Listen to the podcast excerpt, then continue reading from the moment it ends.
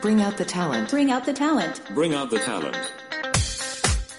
Welcome to Bring Out the Talent, a podcast featuring learning and development experts discussing innovative approaches and industry insights. Tune in to hear our talent help develop yours. Now here are your hosts, TTA's CEO and President Maria Melfa and Talent Manager Jocelyn Allen.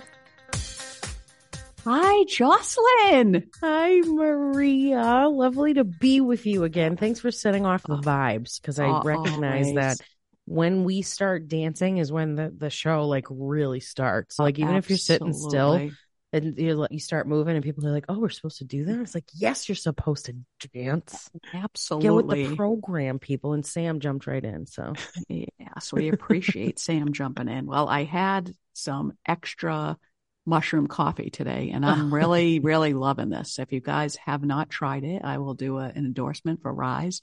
I am not getting paid for it, but it is good stuff. I really, really like it. Right? For Ryze. Yes, yeah. yeah, Like I see you drinking it and you've and it smells like I love the way that it smells. Yeah, it's so really, really good. So good stuff. there's about five different types of mushrooms, and it's it's good stuff. Needless to So, say, it's going to be an hyper. exciting episode. Uh, yeah. Should be exciting. Okay, I'm extra hyper. So, Right. okay. So, I'm very excited about our topic today. It's something that I think we need to talk more about, and it's all about motivation and what we can do to own that in more. So, Love it. Let's get started. Most of us are very familiar with the term IQ, intelligent quotient, and emotional quotient, I believe, EQ. But how familiar are you with MQ or motivational quotient? MQ is the driving force behind our ambitions and growth, influenced by factors like goals, confidence, personality, attitude, upbringing. No, I just added that, but probably, right? By while, but while many leaders pay special attention to IQ and EQ, um, MQ can differentiate a truly successful leader from the rest. In this episode, we're joined by our friend and consultant, Sam Caballero. Sam is a talent development professional and co founder, CEO, and pivot coach for Pivot. And Sam is also a senior advisor for the Professional Development Center, Air Force Reserve Command, Warner Robins Air Force Base in Georgia, an associate certified coach with the International Coaching Federation. With his extensive experience, Sam will discuss how personal purpose and motivation are crucial for impactful leadership. We'll explore the role of MQ in decision making, tackling leadership challenges, and the importance of aligning personal values with their professional duties. Sam will also offer insights on how leaders can synchronize swim. No, that is not correct. Sam will, off, will also offer insights on how leaders can synchronize their personal and professional objectives to enhance their leadership capabilities, focusing on their intrinsic motivations. So, welcome, Sam. What an incredible background. Thank you, Maria. I appreciate it. So, when did you get into synchronized swimming? the last time I got thrown into a pool and told to swim. That's what we called it, right? It synchronized swimming. And that actually happened to me when I was in summer camp years ago. They just threw me right in the pool and they just looked at me and said, You need to swim. I said, Okay.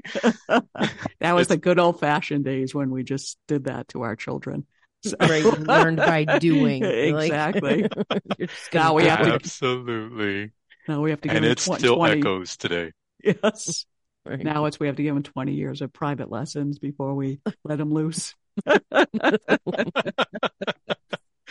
mm-hmm. so Sam, I read in an article that summed up IQ, EQ, and MQ for leaders. And they're saying IQ, intelligent quotient, how capable are professionals at their job within the organization? EQ, how emotionally aware are they and how do they interact with others? And MQ, how they operate and propagate motivation and vision within the organization. So I love that explanation. Would you talk a little bit more about the motivation quotient and what is crucial for someone in a leadership position? And how does it help leaders take decisive actions on making strategic decisions? Well, thank you very much for that question, Maria. I remember my brother in law and I, we used to own a small little business where we would export into the United States different pallets. We didn't know exactly what were in the pallets, but I be- believe me, they were safe, nothing in there other than just stuff. And we had a contact in Mexico City where he would find these pallets and we'd buy them and we would ship them up here and we'd take them to the flea market and we'd sell them there. We wouldn't sell the product, we would sell it to the vendors. And it took a long time to find a great contact, but we finally found one. And he invited us to Mexico City along with other people that he was doing business with. And he said, You know what? I'm going to take you to a fine restaurant. You're going to love this place. And they have this dish that gives you vitality and strength. And I'm like, Okay, vitality and strength. I want well, some of that.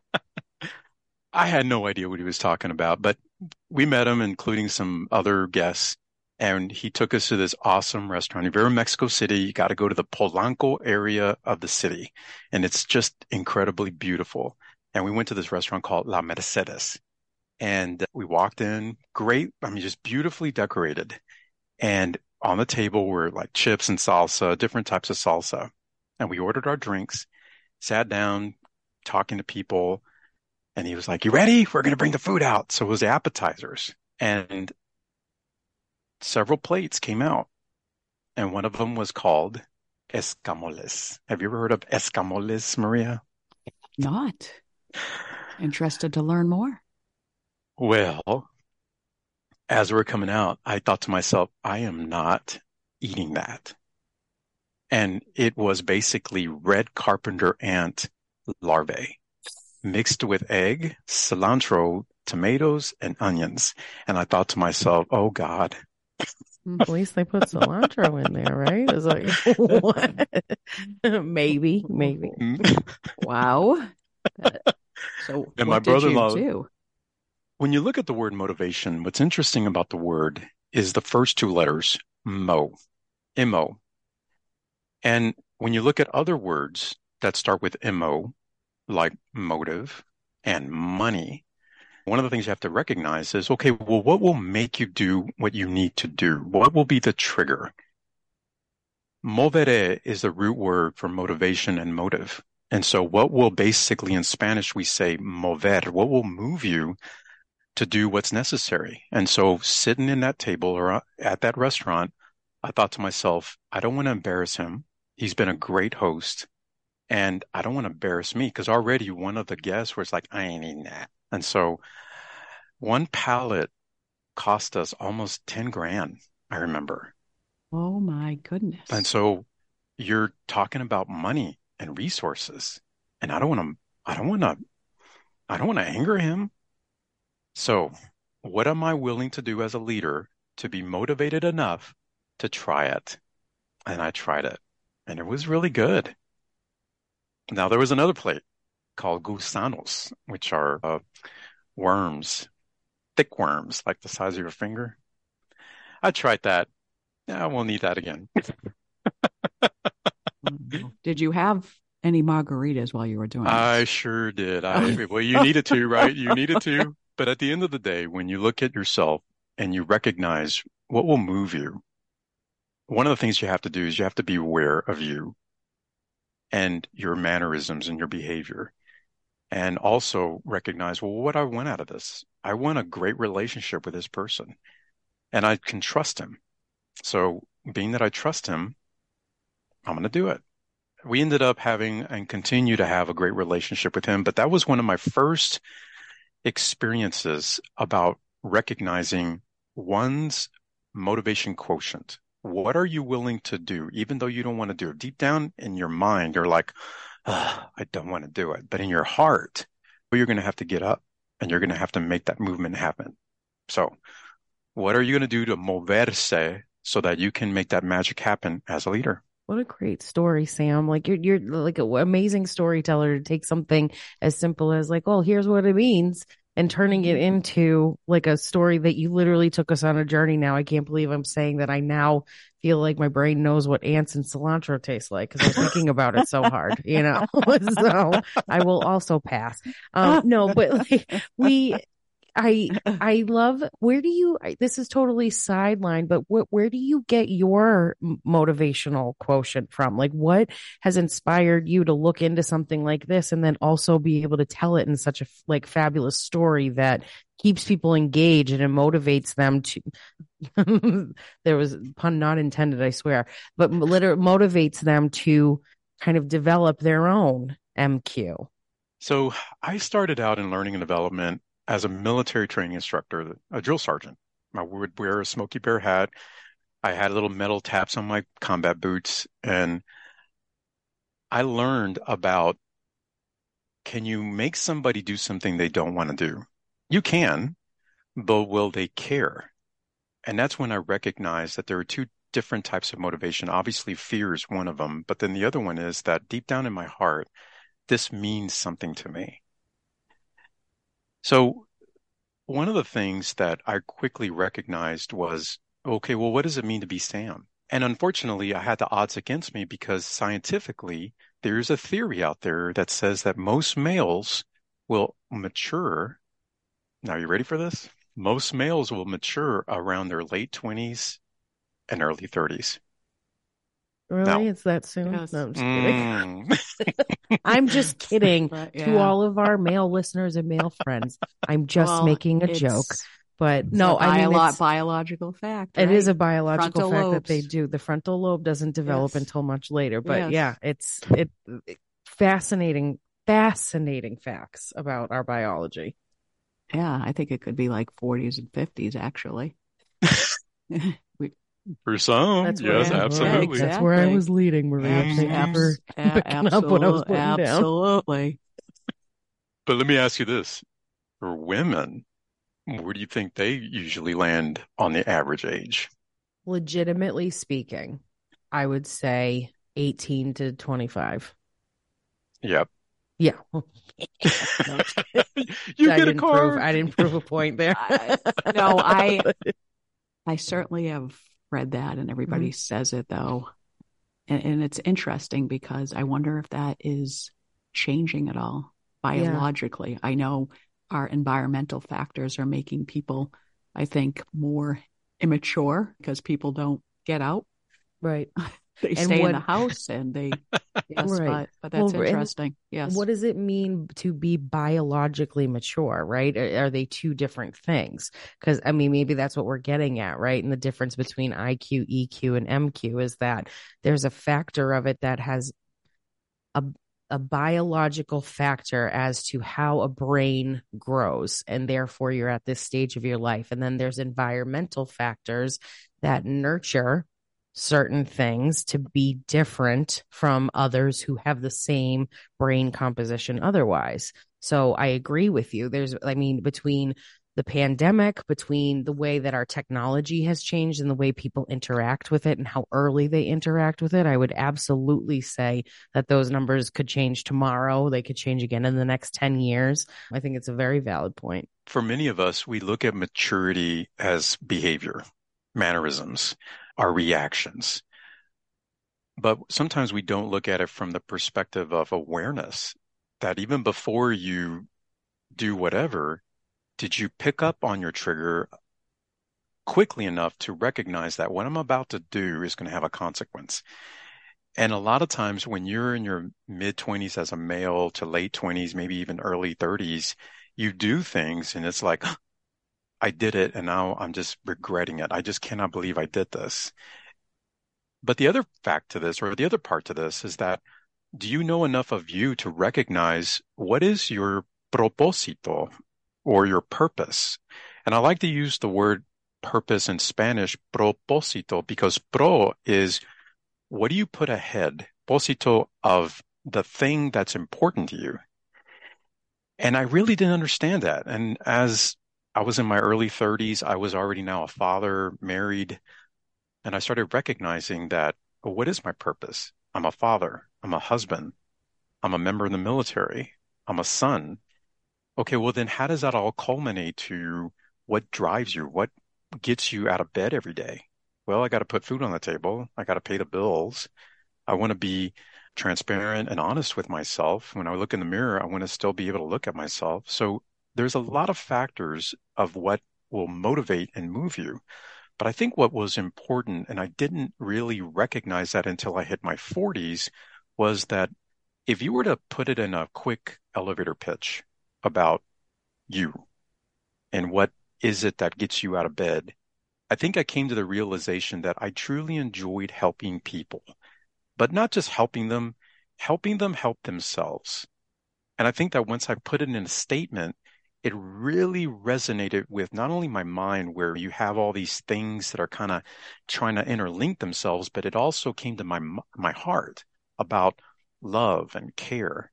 And so when you combine the both, now I really knew what it meant to be Sam and what is it drives me as my personal why. So for me, it is about helping people help themselves, and it culminates all the things of my past, what makes Sam Sam.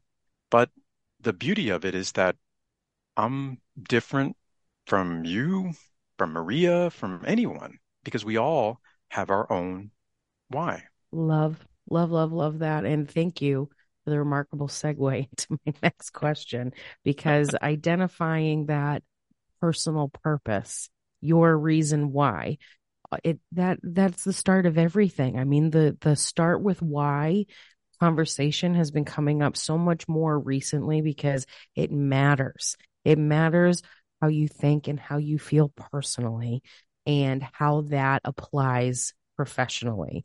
So you're talking about motivation and the the personal purpose and alignment of that. And so now let's take it into organizational development and like performance. We know a motivated workforce is essential for success. The higher the motivation, the better the performance is.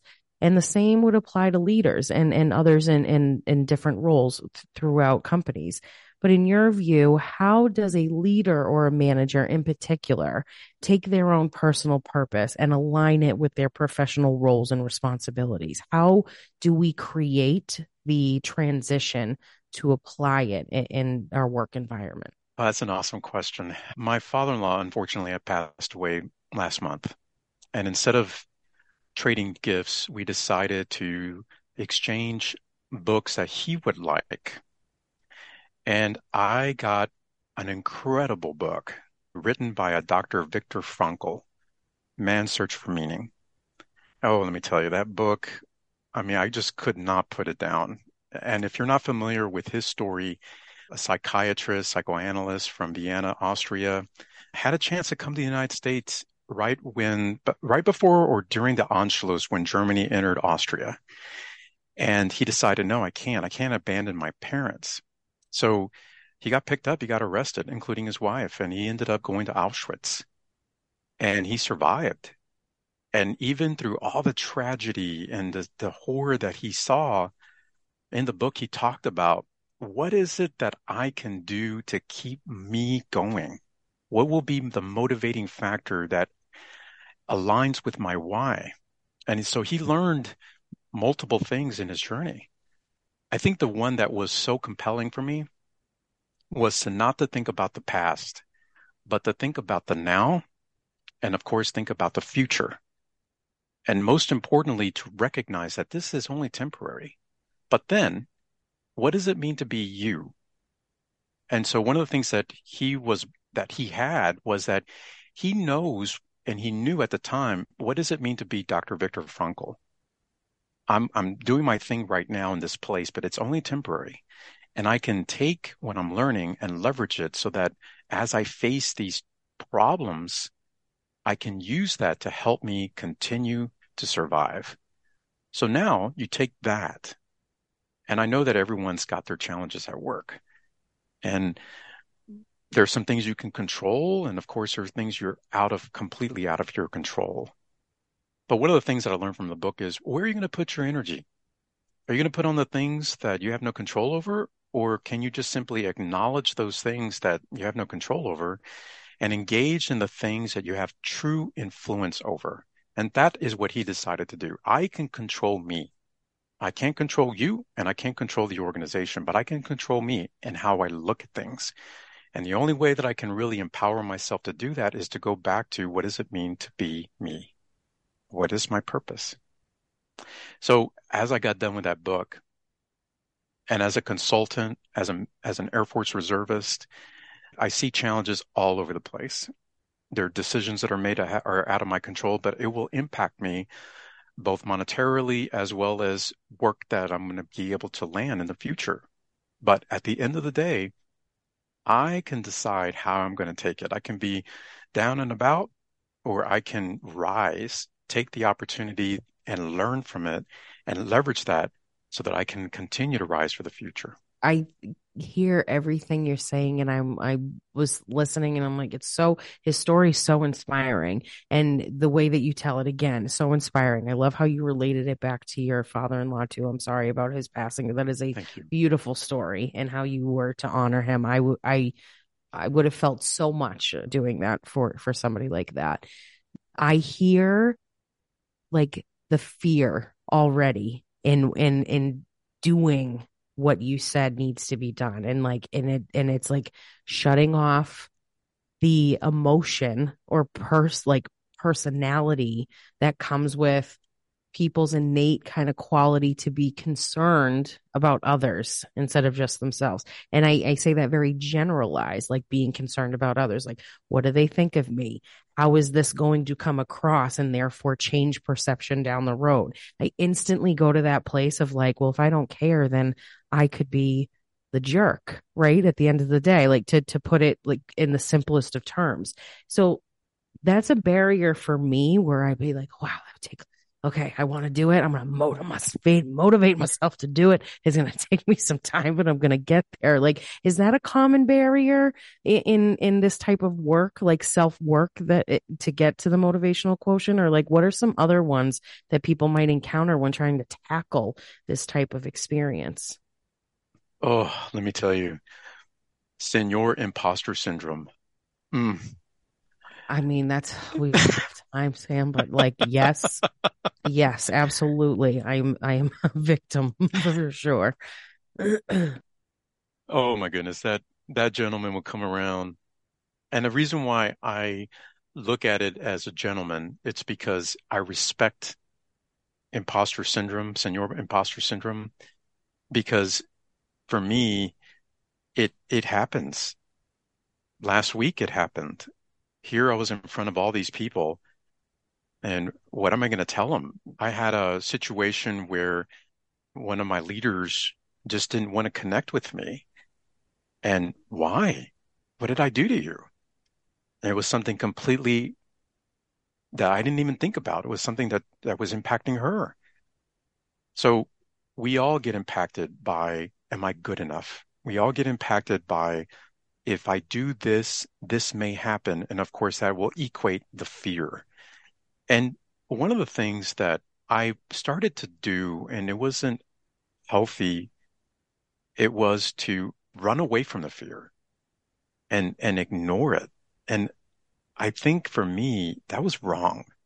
I think fear is a natural instinct, an emotion where it could actually benefit you. I mean, of course, I don't want to look like a like someone that has not prepared. So you're going to have the fear factor of you better get yourself prepared, right? Like just like for here today. But then we also can leverage fear in a way that can help motivate us to well, I don't want that to happen. I don't want this to go awry. I want to be able to be intentional as much as I can. And will I be enough? So fear is now a part of me. I've accepted it as a way to help me in my journey. But then I also have to go back to the speech that uh, President Roosevelt said on December 7th, back in 1941, when we were attacked by the Japanese at Pearl Harbor, that there's nothing to fear but fear itself. It's just an emotion. It's inside of us. What are we going to do with it? And when you look at the word emotion and you take away the E, that gives you a, mo- a motion. So how are you going to move? How are you going to take that next step? And that's where awareness comes into play. What is your awareness? What do you know about you where you can go back and leverage what you know about yourself so that you can move forward? Very, Very good advice and very interesting.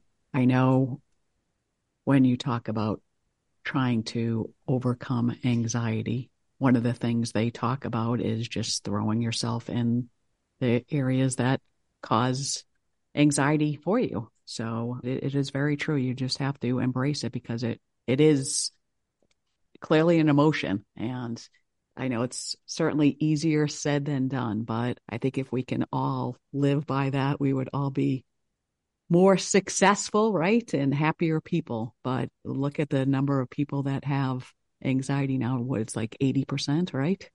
It's crazy. Just becoming much more pre- prevalent and it's all very much correlated with fear, right? It is. It is. But I love the magic of a walk. A good old fashioned get your sneakers on, go around the corner, but a walk where you've got a little bit of pep in your step, your shoulders are back, your head is up, and you're looking straight ahead, or maybe looking up, and you're breathing through your nose and out through your mouth. And I think for me, that has allowed me to recognize well, what are the values that I carry? What are the things that make up my battle rhythm? And I have to share the three things that make up my battle rhythm. Now, they may sound a little childish, but that's my convention and that's me because everyone's a little different. But to be smooth, to be agile, and most important, importantly, to be methodical. So for me to be smooth is just taking intentional movements, whatever that may be. To be agile is that's okay. Let's let's let's change it up a little bit. It does nothing says I have to keep my left foot planted all the time. Let's move that left foot. And then of course to put thought in what you're doing before you do it. And it could take a millisecond, but at least you took the opportunity to take that one little thought. One, just one. So to be smooth, to be agile, to be methodical, that's, that is something that for me resonates quite a bit. Whenever I'm challenged, whenever Senor imposter syndrome pops his head up, and whenever I find myself not, not myself. All right, Sam, let's get back to where you said you wanted to be intentionally. Love that. So when you work with organizations on this, how how do you work with them? Do you start with a type of workshop and you have everybody start journaling what motivates them? Give us some examples. So one of the things for me that has been very important has been to go in any organization as objectively as possible. And I know it's hard to do because you have, and everyone's got it, the B word, bias. And it's, it's, I was it's, making sure I understood where you were going, but I'm with you. oh yeah, I know, I know, I hear you, I hear you. Years ago, I grew up in Ramstein, Germany. My dad was in the Air Force, and it's a hard waiting list to get on base where everybody speaks English. But we lived in this little town called Katzweiler. And in Katzweiler, there was this there was this little home that we lived at that was owned by a, a man and a woman, a wife and husband team, or yeah, wife and husband, Herren Kennel and Frau Kennel. And I stumbled upon his workshop and I remember he would make coffins. So he was a World War II veteran fighting for the Germans, but he got picked up and he was in a, a POW camp in Washington State needing to learn how to become a carpenter. So that's how he learned his trade. Well, I started helping him a little bit and I actually picked up German. Well, when I'm in front of a class and I can't get their attention, I'll just start talking in German and people be like, you? What, you didn't think I could sprechen Sie Deutsch? and so you could see literally their face covered in that B word because it's like they have their stereotype. They have their thing that prevents them from getting beyond their thought. And so once again, you go into an organization and you got to be objective, but what can you do to put your biases to the side? And for me, I just do this little quick thing before I get off the car. And that quick little thing is take a deep breath, put my mind in a growth mindset, meaning that whatever comes out, comes out. So try to be your, your best at being open-minded, but most importantly, go with curiosity. What's interesting about curiosity is that it also comes from that same word that we use for cure. So what are you doing to try to cure or help? And so I just go with that curiosity quotient of wanting to help. But in order for me to do that, I'm going to have to be open minded and keep those biases to the side. So it has helped. It has helped. So when I walk in, I just ask lots of questions, lots of questions. And I usually resonate those questions around four words. What, when, where, and how. But I never stay with the why. Why do you think that is? I'm like really thinking. I know because the, the why to me seems like that would be the most important, right? So is, is it because of the personal why? It could be both personal okay. and organizational because as soon as you start asking a why question, not to say it's off limits, but when you start asking why questions, it's like, why are you asking me that? Sure. The defensiveness. And yeah. Absolutely. And especially when you come into someone's house, you're like, why is that sofa next to that window? Hey, that ain't your sofa and that ain't your window. Why are you asking me about where I place my furniture? So people, you don't want to put them in defense. You mm-hmm. definitely want to put them in a perspective where they want to share.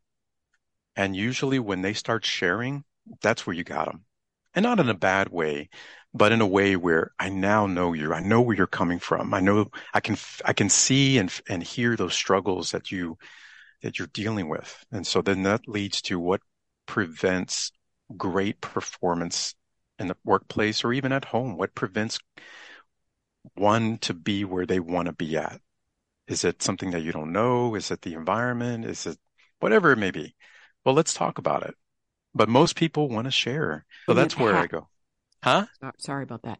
Wouldn't it have to go to the why if you're trying to understand what their purpose is? Oh, it will go to the why. Oh, okay. so, so what's interesting is that when you start to create that relationship personally, then now you can start asking those whys. And now those why questions mean so much because they, they really want to share now. So it's like, hmm, that's interesting. Tell me more about why you went that direction. Oh, well, and that's when you open the door for them to be able to share. But when you come in there with a why question, they'll definitely shut down and start getting defensive. That's why it's so important to create that relationship. And that, that segment of time can be as quick as 15 minutes. Yeah. I, it's like I have so many other places that like could lead that I could lead now. And I just like how, so if we're talking about the why in different capacities, right? So personally, professionally, and then also saving it for certain areas of conversation and development to prevent defensiveness. What advice do you have for for leads department heads that are like trying to figure that out and like more specifically the why piece like if they are trying to discover what their why is. They're trying to lead by example and help others figure out what their why is. What's the advice to get started? How do we prevent these the the mix up from happening? Prevent the defensiveness from coming if that's part of the role to or part of the part of the figuring out of the mq years ago i had gone to japan on a military assignment. I was stationed at yokota for a few weeks and i it was my first time visiting japan i was just taken back by everything even like when you're flying and you're departing Tokyo, Narita, if you ever go, look outside the window and you're going to see all the ground crew lined up. And as the plane departs, they're bowing to the plane. I was like, oh my God, what motivates people to do that? If you ever decide to take the train, the Shinkansen, the bullet train, I was at a platform staring at a plane as it arrived. Everyone got out and there was a team of about six people that were all dressed in pink. And they started at the top of the plane, of the train. And they went through that train in 10 minutes. And it was like a, like a six or seven car train set. And they had that thing clean. And I just like, what is it about them? Like what motivates them? So I quickly learned at engaging with a couple of the nationals that were in the office at Yokota, and one of the gentlemen mentioned something called ikigai. I K I G A I. Ikigai. And what ikigai stands for in Japanese is reason for being. And as he talked and as he engaged with me, I, I was taken back about this whole, I don't want to say process, but this, this thing that it took a Westerner to put in a Venn diagram.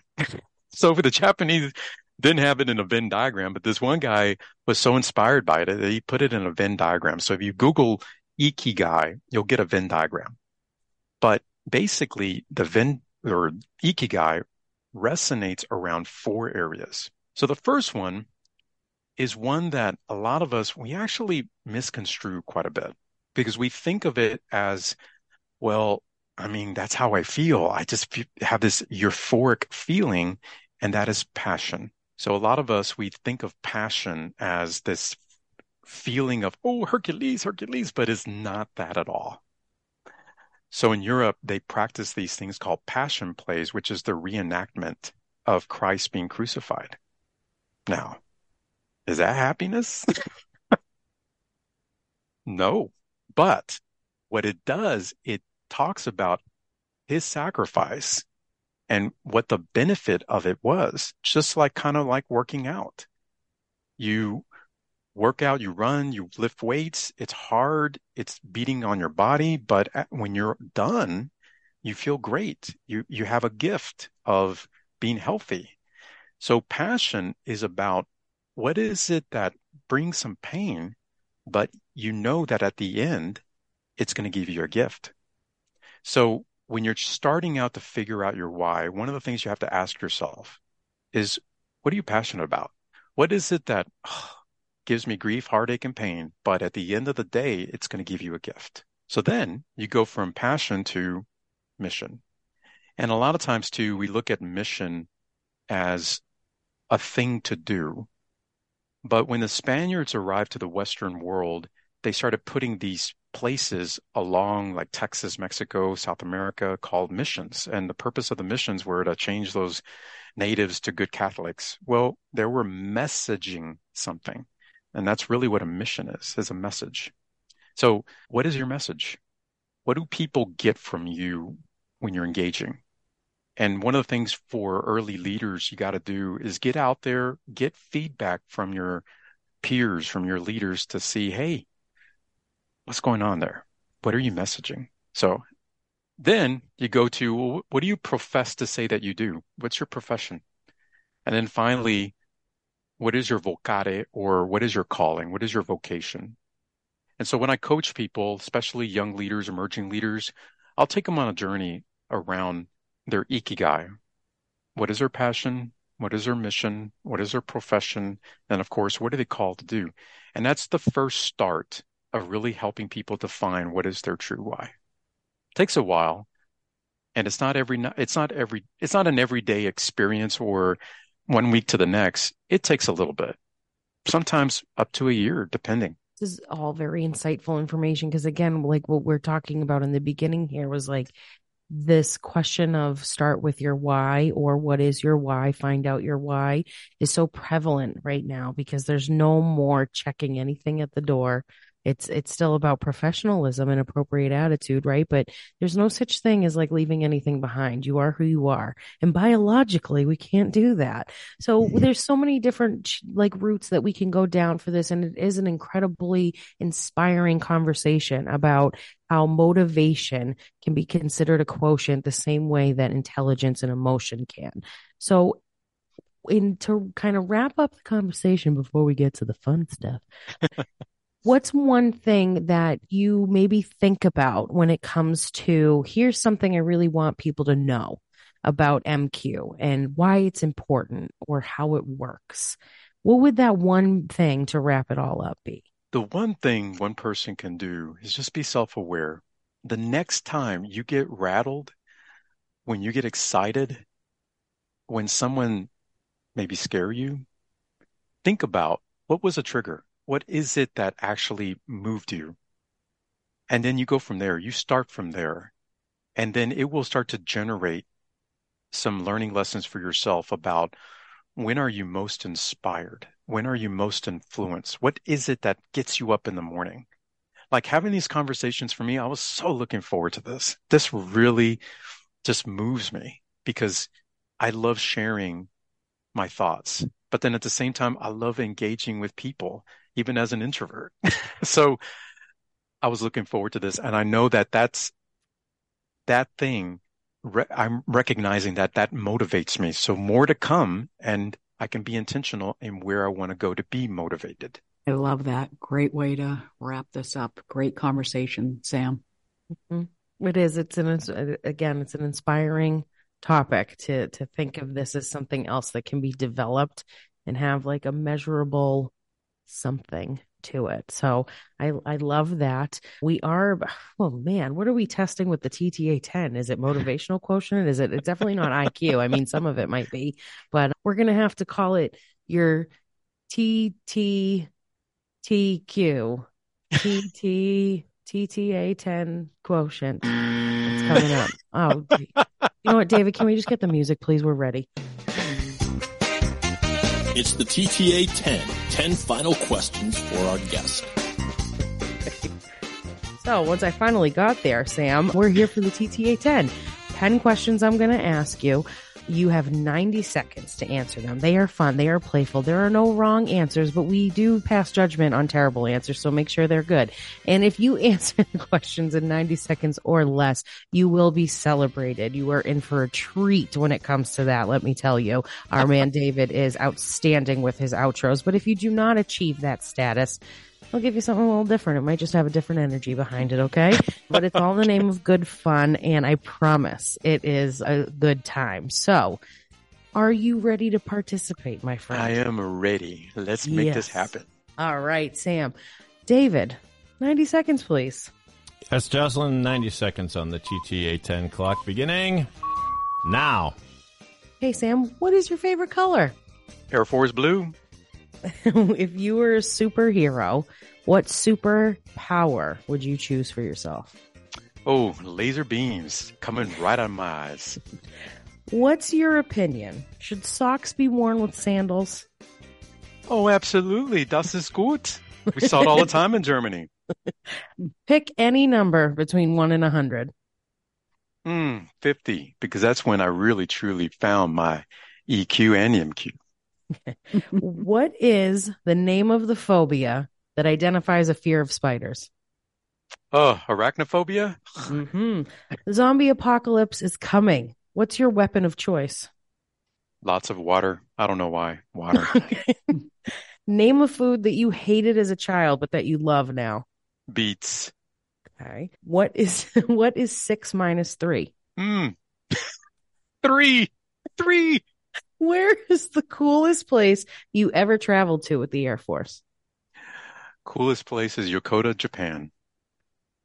If your ice cream melts, does it become a soup? It sure does. All right. Well, there we have it. There's 10 questions. See, not that bad. David, what is the result, please?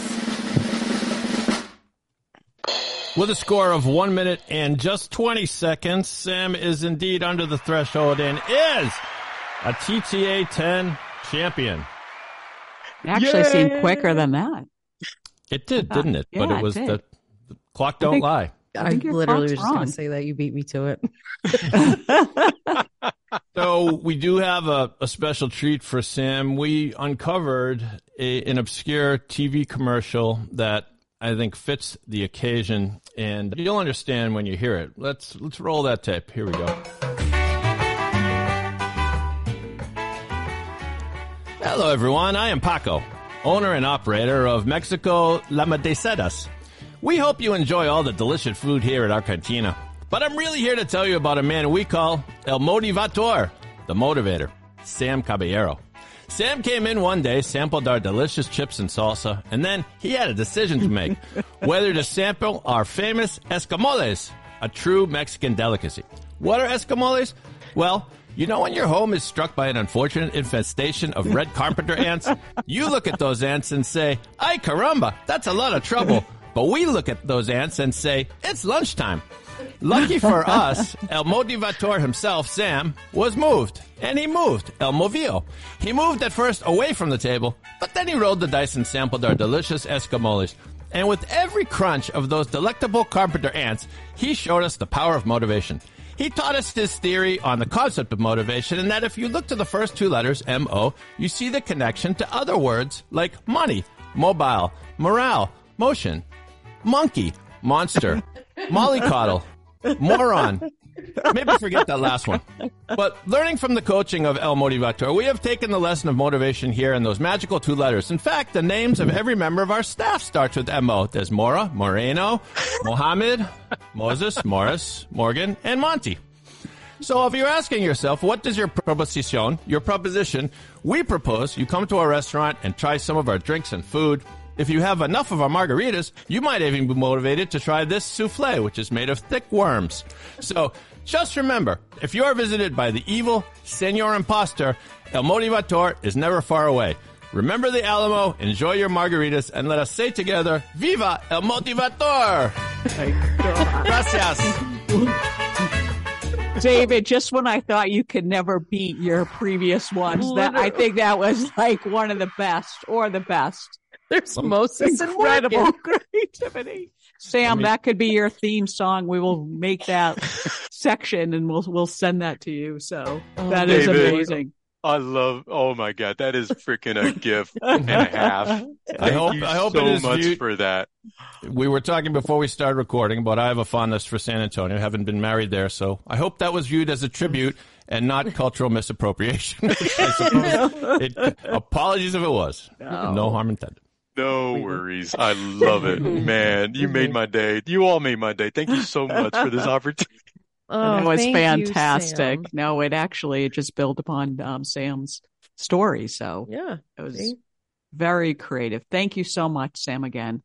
Excellent episode on a very interesting topic. So we appreciate you and we appreciate your time. I am so happy to get a chance to meet you as well. Seeing your story, hearing about it, definitely gives me that motivation that I need to continue on. So thank you very much. To find out more about how the motivational quotient can positively impact your organization, visit us at thetrainingassociates.com. We'll see you later.